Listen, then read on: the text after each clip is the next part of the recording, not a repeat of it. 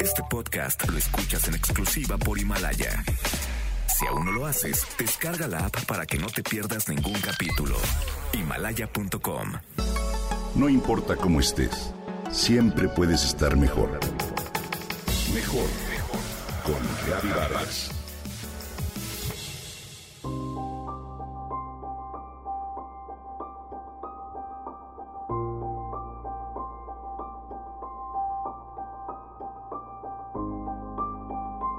Comencemos con un hecho simple. El tiempo pasa más rápido en las montañas que al nivel del mar. Así inicia el libro The Order of Time del físico Carlo Rovelli, director de investigación cuántica del Centro de Física Teórica en Francia. Y con esa frase me invita a no soltar el volumen. La diferencia entre un tiempo y otro es pequeña. Como comenta el autor, puede medirse con instrumentos de precisión que se compran en Internet por unos miles de dólares. Con un poco de práctica cualquiera puede ver que el tiempo se alenta, nos dice Robelli. Incluso agrega, si dos amigos, uno que vive en las montañas y el otro en una planicie, se dejan de ver durante una temporada y luego de unos años se encuentran, notarán que el que vivió al nivel del mar habrá vivido y se habrá avejentado menos. ¿Qué tal? La razón afirma es que los mecanismos de su reloj han oscilado menos veces. Ha tenido menos tiempo para hacer cosas, sus plantas han tardado más tiempo en germinar, sus pensamientos habrán tenido menos tiempo para desarrollarse y concluye. Simplemente hay menos tiempo abajo que en las alturas. Nos deja sorprendidos. Sin embargo, así es como funciona el mundo. El tiempo pasa de manera más lenta en algunos lugares que en otros. Y vaya si en el mundo entero lo hemos podido comprobar durante esta cuarentena, en la que el tiempo se alenta y al mismo tiempo transcurre muy rápido. Pesa como lápida y se escapa entre los dedos como agua. Einstein lo sabía incluso antes de contar con los instrumentos adecuados para comprobarlo. No existe un solo tiempo, cada reloj marcará el suyo.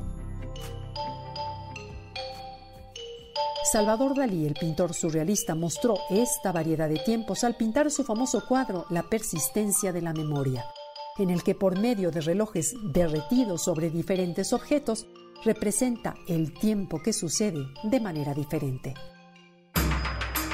En la mitología hindú, el río del cosmos se representa con la imagen sagrada del dios que baila. Shiva, que tiene un rostro con tres ojos destinados a ver el pasado, el presente y el futuro.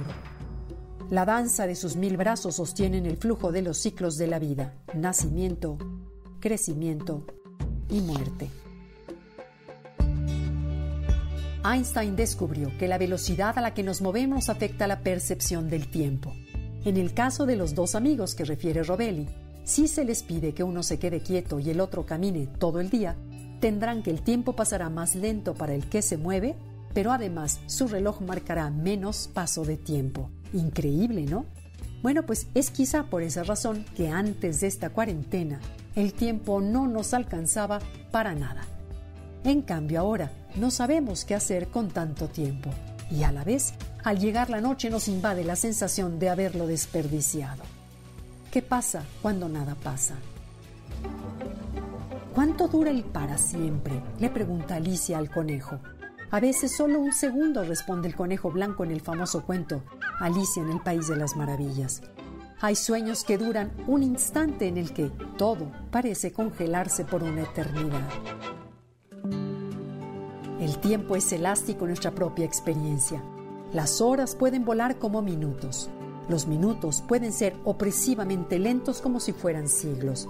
Nos dice Robelli quien afirma que la noción del presente, de la hora, no se extiende a todo el universo. Es una ilusión. Es como una burbuja a nuestro alrededor. Es como localizar el punto donde el arco iris toca la tierra. Crees que la puedes ver, pero te acercas y no hay nada. Entonces, ¿qué es lo que los relojes miden? Tal vez solo representa nuestra acotada percepción de un flujo infinito. He ahí los misterios del tiempo.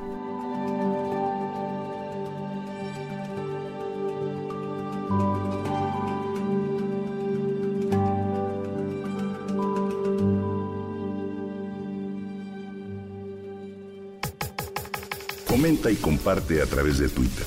Gaby-Vargas. No importa cómo estés, siempre puedes estar mejor. Mejor, mejor. Con Gaby Vargas. Este podcast lo escuchas en exclusiva por Himalaya. Si aún no lo haces, descarga la app para que no te pierdas ningún capítulo. Himalaya.com